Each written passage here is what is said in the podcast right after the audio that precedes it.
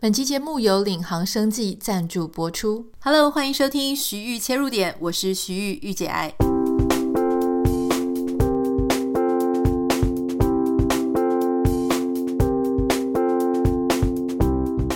收听今天的节目，今天非常的开心啊！我们有一个非常特别的单元，因为其实中秋节快要到了，所以我想大家应该都已经磨刀霍霍，想说今年应该要在家里吃什么样的烤肉，然后要怎么煮、怎么弄这样。而且呢，今年因为感觉被关在家里一阵子了，所以我相信很多人现在打算要报复性过节哈。不过，因为我最近有读到一些数据，所以还是呢要在节目当中提醒大家一下，大家还是要注意今天的啊，就是大家还要注意一下身体健康啦。今天我们有一个非常特别的来宾，这位特别的来宾呢是中国医药大学药学系，同时也是益生菌临床研究计划的主持人。林文新教授，我们欢迎他。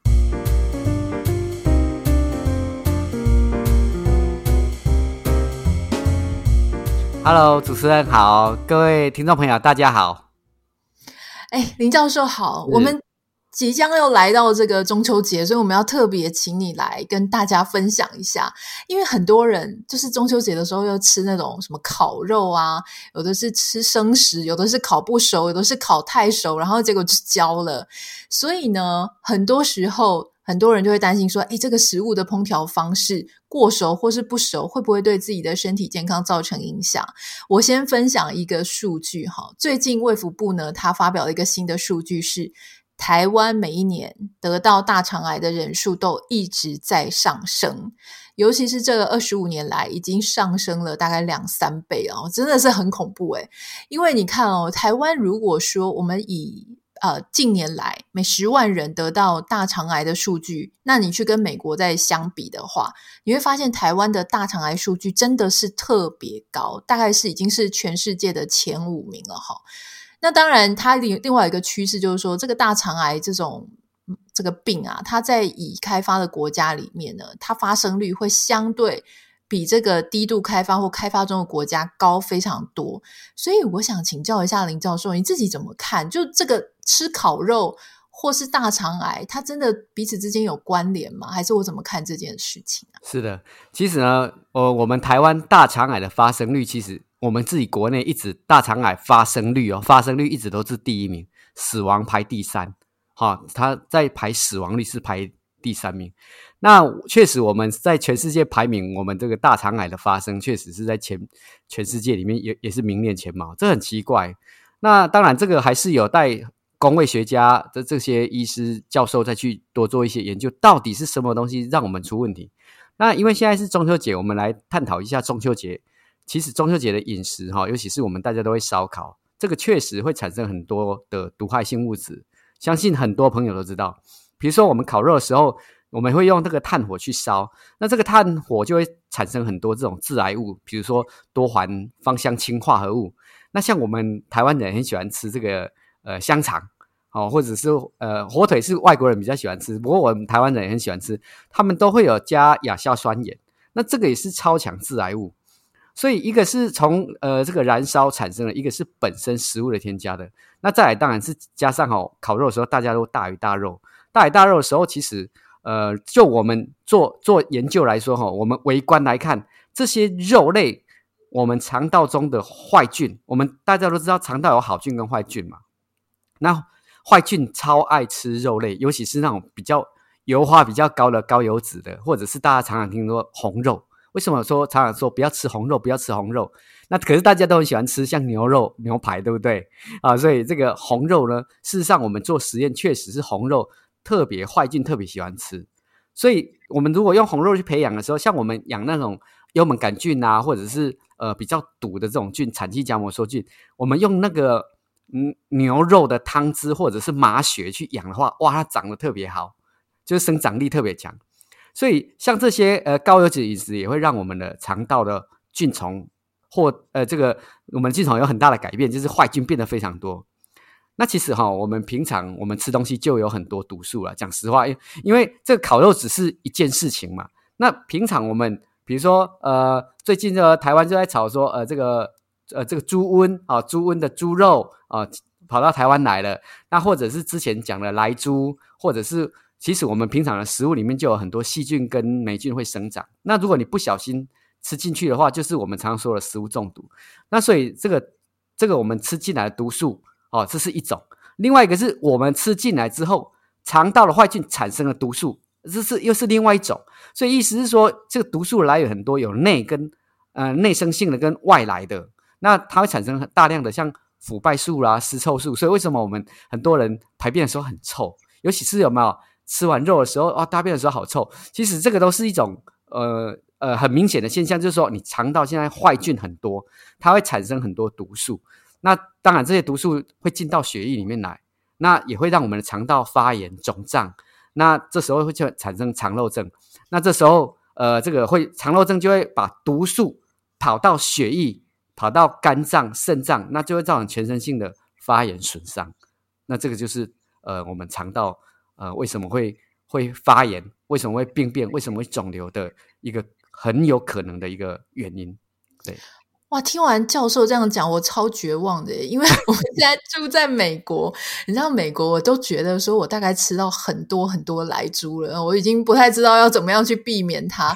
那我们又常常吃烤肉啊，因为美国人不是都很喜欢 barbecue 嘛，所以我在想说，哇，糟糕！我现在真的是应该是肚子里满肚子的坏菌，所以上完厕所之后自己闻一下，这个是一个自己自我检查的方式。其实我们常常说哈。探讨自己的肠道健不健康，最重要的就是每天呃上完厕所之后回眸去看一下自己的粪便，呃呃有没有偏黄，偏黄就比较健康，如果偏黑就比较不健康一点。那味道味道都闻得到嘛，就是味道如果不要太重，那还好。那如果很臭的话，那你就要警惕，因为那是腐败菌产生的味道，像产气菌啊，我刚刚说的呃幽门杆菌啊、大肠杆菌这些都很臭，它而且它会让你的肚子胀气，所以这些都是坏菌。那那再来就是那个软硬程度嘛，如果硬当然是不好，像杨妹妹那是超不好的。那如果是软硬适中，或者是偏软一点点，这个都是很健康的一个肠道的一个现象。啊，那我我想问哦，因为我自己是一个超级不敢看自己的那个便便的人，这样，所以我都直接 完全不看，眼不见为净，我都把它冲下去。那难道吃素的人他的那个就比较没有味道吗？理论上吃素如果吃对。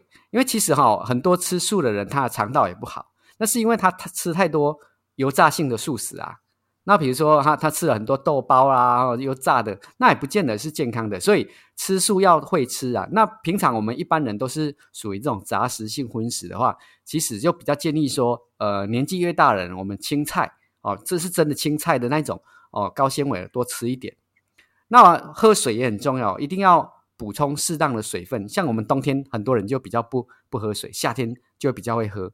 那事实上呢，水分在肠道也是非常重要的一环。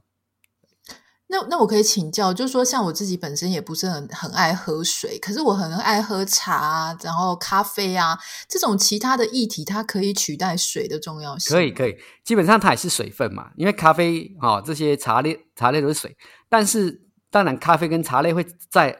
会带来可能你另外一个呃副作用，它当然有它某种程度的好处，比如说可能预防心血管疾病。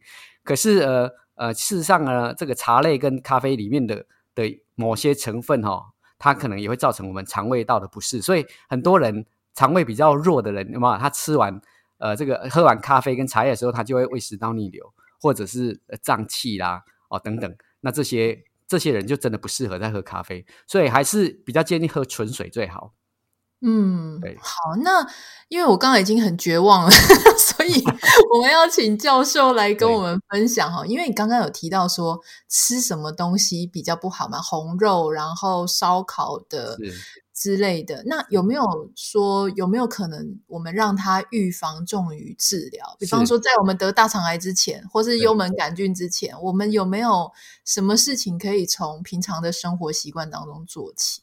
是的，其实从我们药学或是医学的角度来看，当然预防一定是胜于治疗啊，总不能说啊躺躺在医院的时候才开始在那边万叹自己说，哎呦，年轻的时候怎么不认真呢？照顾自己哈，其实很多人都会有这种现象，尤其是如果真的很不幸得了这个 cancer 的话，这癌症的话，那我们刚刚说的就是高纤维饮食，然后还有充足的水分，这是很重要的。那呃，其实我我在这里就是要跟大家提醒，其实有一种东西也是一个很好的一个利器，它是我们像我们呃平常，比如说我自己烤完肉，我自己也会应应景烤肉嘛，因为兄弟姐妹都回来，像我烤完肉一定会吃这个水果跟益生菌，这两个是我认为是必备的。那这个益生菌它可以快速的逆转我们肠道的环境，尤其是要吃到那种很高剂量的益生菌。你吃低剂量那个肠，我就觉得那个是吃好玩的，因为它都用很多糖粉去稀释，因为就很像果汁一样嘛。它它百分之百的果汁跟五 percent 的果汁，它的价格绝对不一样。那它这中间就会加了很多糖去稀释，去这个调味嘛。那所以吃高剂量益生菌，然后再来是。真的有效的益生菌，这个很重要，它会快速的打击肠道坏菌，然后逆转菌虫。所以我觉得，呃，吃益生菌跟呃这个吃水果，在烤完肉或者在平常的保健上，我是觉得非常重要的。你讲到一个重点，因为其实今天要请教林教授哈，除了是这个关于肠道中秋节之外，因为你自己本身是台湾应该算是益生菌的很权威的一个专家。那因为老实说，你知道真的很多人找我，就是说，哎，你可以帮我们什么团购益生菌啊，揪益生菌的一些做一些广告，我是真的完全都不敢，因为老实说，那些来找我的人是广告公司，然后你也不懂，我也不懂啊，大家都不懂，然后就随便乱推一通，现在超。多网红在网络上这边揪一团，那边揪一团，其实我都觉得怕怕的。所以我觉得，如果今天不是专家的话，我是真的完全不会想要跟大家分享相关资讯。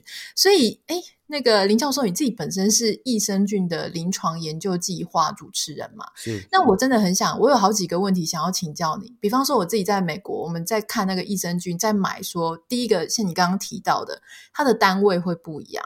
然后第二个呢，哎，有很多说说哦，这个是增加了女性什么泌尿道，增加了蔓越莓，然后那个是，哦，反正每个都会有自己不同的诉求。诉求。啊，我到底应该要怎么吃才会才是对的？是，其实呢，呃，益生菌真的到处都有啦哈。那呃，刚刚有提到的时候，很多人都会，其实有很多的网红，他们也会来找我们说要。要叫我，因为我们也有在研发菌种之外，我们也有量产一些原料给人家，那他们都会来买原料，但是重点是，买回去的原料他们会稀释啊，因为原乳酸菌原料很贵，所以所以你会看到有的人说五六百块的，那那个都是稀释，可能是一千倍、一万倍去了，他他也有加乳酸菌啊，就很像说，啊，你这一道菜里面你加了。零点一公克，那我问你，这道菜有没有加味精？有嘛？所以他把乳酸菌像味精一样的加到他的糖粉里面去，他卖出来的产品，他还是叫乳酸菌，他不会跟你说我这个叫糖粉。所以这个就是呃成本之所在。那这个成本就关系到菌的浓度。所以我刚刚在前面就有讲到说，乳酸菌的浓度很重要，它就跟果汁的浓度概念一样，你菌的浓度要够好，够高。那再来就是。菌种的选择，那菌种的选择，呃，我我是比较重视，因为毕竟我们在学学术界，就是我比较重视的是研究真正的数据。那像我们自己的实验室就会一直筛选菌种，我们实验室就是专门在筛选菌种的平台。比如说，呃，假设今天要照顾肠道的哦、呃，抗幽门杆菌的，我们就会筛选抗幽门杆菌的菌种；如果要过敏的，我们就会筛选抗过敏的菌种。那像呃有一些是精神的，调整我们脑力哦，就是抗忧郁啊等等这种精神的，我们也筛选到，哎，可以真的可以调整我们的精神哦。你会想到肠道也会调整精神，这是肠脑轴。我们也有筛选到保护肝脏的菌种，甚至未来还会有减肥的菌种。所以菌种的选择很重要。那外面的厂商很多，他会说他会常常是 me too，比如说。哦，这个林教授他有一个植物乳杆菌叫 CM199，哎，我们也有植物乳杆菌，那他就会可以自己取一个名字，然后就呃就有点把它混在一起，就是说啊，我们跟教授的结果是一样，其实不是。我常常举一个例啊，就像比如说呃张忠谋是我们台湾半导体之父教父，那我我我在猜，应该也有其他人也叫张忠谋，可是他有可能在不同的领域，也许他是在法律界，也许他。他呃，只是一个很平凡的上班族的话，那这个他们的 label 是不一样的，就是能力专长都不一样，专长不一样。所以我的意思是说，其实这个菌种是要经过层层的筛选，一直筛，一直筛，才能筛到你要的菌种。所以像像我们自己的实验室，像呃，为什么我我们有一支菌叫 CMU 九九，在台湾算是呃蛮蛮火红的了啊。就是其实像国外的这个药厂也有来要来跟我们买断，可是我们没有卖，因为呃这支菌其实当初为什么叫 C M 九九，它是救了我的女儿，因为我的女儿就是呃还在肚子的时候四个月的时候，她就已经两颗肾脏水肿很严重，那后来就我们把它催生下来，把它催生出来之后，她就很严重的泌尿道感染，甚至搞到。肾脏都发炎，肾脏发炎如果没有及时处理，会衰衰竭死亡的。那那或或者是要洗肾啊？那我我们后来哦找了很多外科医师要去开刀，就是救我的女儿。后来小孩子催生太小不敢开，后来我们就那有一个医生提醒我们，就给他吃益生菌。我那时候也问他说：“那蔓越莓有没有效，可以保护泌尿道感染？”他说：“你吃这个不如吃益生菌。”所以我们后来就。给我的女儿一直吃益生菌，保护得很好。我女儿现在国二了，所以呃，这个这个后来我们把这支菌命名叫 CMU 九九五，就是中国医药大学九九五的意思。那这支菌可以抗幽门杆菌感染、抗感染、抗泌尿道感染、抗肠道感染，而且我们也发现它可以保护肝脏。因为如果肠道的毒素太多，它会就肠漏症，它会跑到血液，血液就会影响到肝，肝也会衰败，会发炎。嗯所以呢，这我们这支菌呢也获得很多国际专利，它可以呃这个呃抑制毒素进入肝脏，或是抑制它跑到肾脏去伤害我们的肝肾。所以这个我们拿到了很多专利。对，嗯，刚刚听教授这样讲，我就觉得我应该要给我妈来买，因为因为你知道老人家，他也不是说真的很老，可是就是。他们会有一个共通的，比方说肠胃不舒服啊，就是明明去照了肠镜、胃镜都没有问题，然后就是吃东西无一肚堵，然后要不然就是真的会有一点忧郁症。你知道我后来才发现这个事情很严重诶，他们常常现在老人家，你说什么？在公园里面，有时候会见到一些旧事。我妈说，其实身心科常常你去挂号、你去看诊，都会遇到自己的老同事、老朋友。为什么？他们不是说真的很严重的精神疾病，他们就是晚上睡不着，然后觉得闷闷的。所以我就想说，哇，你刚刚提到说，哎，原来也有益生菌是在顾，就是肠胃不舒服的除外之呃，除了这个之外，幽门杆菌跟这个忧郁这样。或或者是像失眠，像我们刚刚有提到的聪明快乐菌，就是其实我们可以，其实为什么我们会失眠，就是血清素跟多巴胺降下来了。那这个血清素是，尤其是九成是从肠道制造的，所以如果呃我们随着年纪大，因为菌丛会越来越差，就是坏菌越来越多，那血清素的的分泌就会越来越少，那肠道也会老化的很严重。所以我们这个有一只叫这个是 Happy 九九。跟 IQ 一八零这两只菌，它很特别，就是我刚刚说我们筛菌就是筛不同功能的菌种嘛。那这两支菌它就是负责进入肠道之后，帮助血清素的这个分泌出来。所以像调整失眠这个，呃，这个效果非常好。这个我们也觉得很神奇。但是事实上，无论是国外或是国内，我们都证明说，确实某一些菌种可以改善我们的这个忧郁症啊，或者是帮助我们睡睡眠，让我们更安稳。那刚刚也有提到说，其实很多坊间就是他们会稀释、稀释再稀释这个乳酸菌，甚至有一些厂商他会加入一些番泻叶或是氧化镁，其实这是泻药、中药跟西药的泻药。他加去的时候，民众吃的时候，嗯，我我吃这个五百块就很有效了。那事实上呢，我讲实话，这个是很糟糕的事情，就是其实他都在吃药，那可是他却觉得自己在吃乳酸菌，所以他就很开心的吃乳酸菌。事实上，他开心的一直在吃泻药。所以这个就是很多低价的乳酸菌的的的一个，我觉得是一个很猫腻的一个地方啊。嗯，对，教授，你们这个行业也是蛮黑的，水好深。哎，对 对，水很深哦，对，有时候很恐怖，而且我觉得很多都是夸大或者是呃虚伪。那我们为什么一直要强调我们是中国医药大学？就是我自己去药学系的老师，讲实话，在你的粉丝团里面有很多可能是我们中国医药大学毕业，我们是不能乱讲话的。我们讲出来的每一句话都有呃科学的研究，有临床的研究。你看，这证明我之前就不敢跟人家随便合作这种保健食品啊，或者益生菌。啊！我我没有办法判断，我怎么知道我在推荐给人家是什么这样的哈？是是是。那那提到呃，益生菌，我我之前对它的印象是，它在呃季节变换的时候，很多人会过敏。像我自己的助理，他一到秋天、冬天那种季节变换的时候，他真的是打喷嚏打到打到这个鼻子都快掉下来了。对，益生菌它对过敏是不是也有也有一些帮助？对，其实呢，我们的肠道真的很很特别。其实我你看啊，我们为什么要吃东西？为什么要喝水？就是为了要维持我们的生命运转，对不对？能量嘛。那透过谁吸收？不就是胃跟肠吗？所以其实真的是肠胃是我们的生命之本啊，是我们的生命的泉源。所以一定要顾好肠道。那这个肠道很特别哦，我们有七成的免疫系统在肠道哦，七十 percent 哦。那这个就有点像大军要集结在哪里？你如果今天你是一个主帅，你要把你的呃兵力集中在最危险的地方，还是最安全的地方？是不是像比如说啊？最危险的地方，因为那里可能会被攻破，所以其实我们肠道就是最危险的地方。因为你看毒素那么多，或者是你可能不小心吃进来，细菌、病毒都在里面。那所以我们的免疫系统的肠道黏膜表面有将近有七成的这个免疫系统，包括了派尔氏腺体。那所以我们如果会过敏的话，很多都可以从透过肠道来调整我们免疫系统。其实过敏是一种发炎，那发炎它只是发炎到全身，有可能是皮肤发发炎到鼻子。或者是肠道在发炎，所以我们透过这个好的益生菌，像我们有一个抗过敏的菌种，那下去的时候，它就可以诱导派尔氏腺体来调整我们的这个 T 细胞的免疫系统，就 Th1 跟 Th2，所以慢慢慢慢的就会调整我们的免疫，让我们的这个过敏呃有获得很好的一个好转。那我觉得最重要的是在于，就因为我们临床上都会用这个抗组织胺药物或者是类固醇来。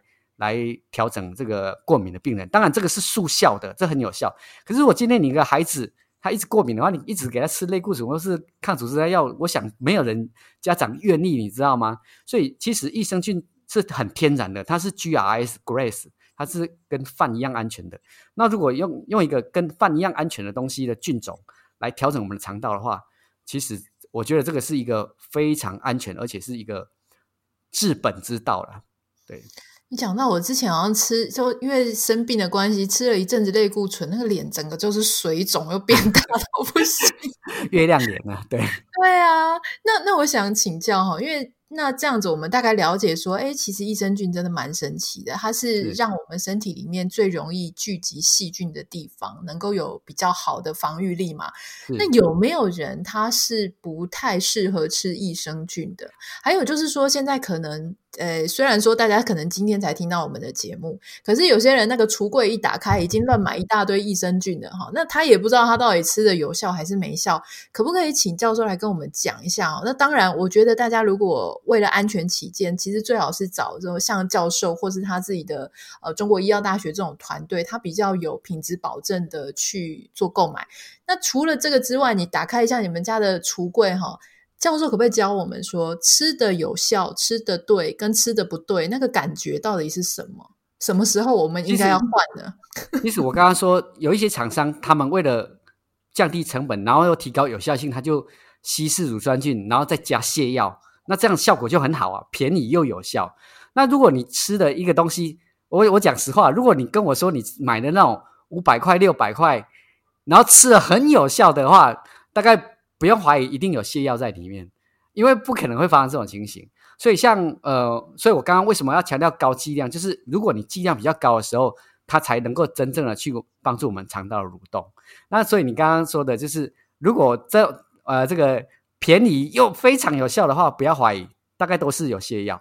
那如果像吃这个比较好的益生菌，就不要有乱加的话，通常就是你会发现你的呃肠道会慢慢的变健康，你人会慢慢的变轻松，然后你排便的话，那个味道开始会慢慢改变，变得比较没有那么重的味道。我觉得。很多人的感受就是说，他觉得人变轻松了。那当然，如果是过敏的小朋友的话，他会发现到哦，他打喷嚏、打喷嚏的次数啊，或者是过敏的次数，真的是降低很多。这个效果很明显啊。反而是那种立刻见效、明天立刻拉的那个是有问题的。那我那个都有，那个都非常的有问题。那我应该其实如果说呃，如果呃，各位朋友如果不了解的话，其实。诶，可以找到我们中国医药大学，找到我们之后，你们可以把你们的照片传给我们，我们会帮你看，我会帮你圈起来说，这里就是猫腻的地方。对，因为我们台湾是一定你要加什么要写，但是我我跟你讲实话，有些厂商他也不写，因为被抓到罚四万块而已，所以他也不怕你罚四万。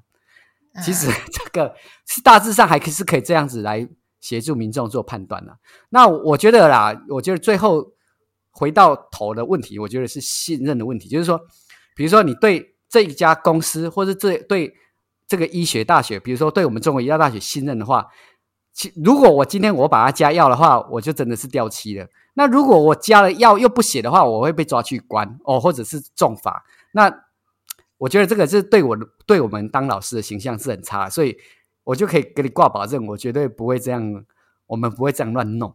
嗯，我觉得这个是很重要的。而且你刚刚有解释一下，说是拍瓶身，我想说是拍那个马桶的内容物，这样你也看得出来。有啊，其实有一些病人真的是有有需要的话，我们还是会看呐、啊。这个对我们来说很平常，因为我们实验室一天到晚都在检验粪便呐、啊，因为我们会做人体临床试验呐。所以你可能觉得很奇怪，我们觉得一点都没有很奇怪。哦，你这个工作真的是不轻松哎。习惯就好了，习惯就好了。对，好，那那我想今天我非常开心哦，就是请到这个林文新教授来跟我们分享关于说你要怎么样保持你的，你第一个中秋节怎么吃，第二个你的这个。呃，肠道的健康，还有益生菌到底要怎么判断？那最后我想要请教这个这个林教授哈，因为你刚刚有提到，我想现在大家应该开始有点心里毛毛的，不太知道自己柜子里面的东西到底是不是合格的。那大家也已经开始知道说，哦，原来是要去找这种有品质保证，或是像这个团队，嗯、像我看听得出来，林教授有一种。道德洁癖的感觉，所以应该做出来的东西是 很相对安全哈。那可不可以请你稍微介绍一下说，说那你们自己的，我们给你一点时间，就是说跟我们介绍一下中国医药大学里面开发出来的益生菌，大概你刚刚有提到的有哪些？那是不是我我听起来从小好像到大到老都有相对应的益生菌是可以吃的？对对对，因为我们。因为我们跟临床医师都有很好的互动，所以一在临床上有些很难处理的状况，那我们可以透过这个益生菌来处理。那这个是回到就是让你的肠道变健康，因为万病之源在肠道嘛。所以古古代有说说一句话，就是万病归脾土，医病先医肠啊。就是脾土其实就是我们的肠道消化道，那也可以讲成粪便。万病归看粪便就知道。那像我们实验室就就是早期我们。就开发出了这个 CMU99 益生菌，它会吸附在我们的肠道跟泌尿道上面细胞，所以它可以抗感染。所以很多便秘腹泻的呃状况的病人的话，我们很建议吃 CMU99。那像过敏的小朋友就很适合吃过敏的益生菌。那刚刚说了失眠的呃长辈，或者是像我们精神压力大，我我像我有一阵子也是在吃安眠药啊。那现在当然是没有了。那这聪明快乐菌就可以调整我们的精神，让我们睡觉更安稳。那有一些忧郁症的患者，或者是呃帕金森啊、妥瑞氏症的患者，也非常的适合吃精神菌。那目前其实我们最主要是这个啊，那还有胃食道逆流很严重，这个是临床上你一直吃药也没有办法改善。那因为药物就是一直抑制你逆流。那像胀气、胃食道逆流，这个都是跟便秘也有很大的关系。那所以像胃食道逆流，呃，我们也有很好的对应的一个益生菌可以来调整胃食道逆流。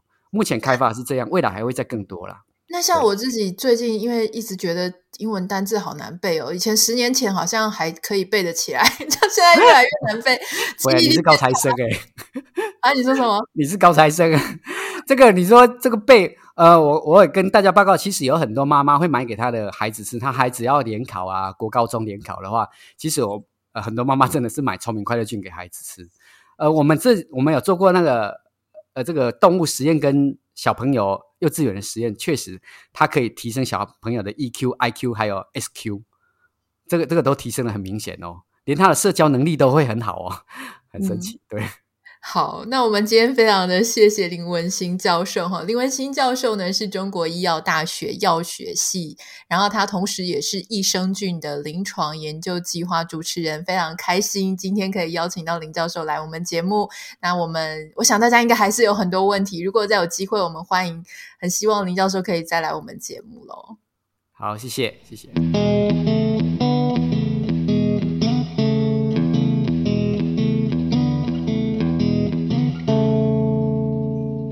希望在今天的节目之后呢，你更加的知道，哎，怎么样照顾自己的身体，预防重于治疗。如果你有任何的问题呢，我们也请这个林教授他们的团队留下他们的联系方式，我会放在今天的节目简介栏里面。所以就像他刚刚讲的，如果你有什么问题呀、啊，你可以拍照给他们，你可以直接跟他们联系哈。那因为我自己不是专家，所以请大家直接联系他们，你应该会得到最好的一个解答。那如果有任何想要跟我分享的，欢迎你可以私讯到我的 Instagram 信箱 Anita 点 Writer A N I T A 点 W R I T E R，我们就下次再见喽，拜拜。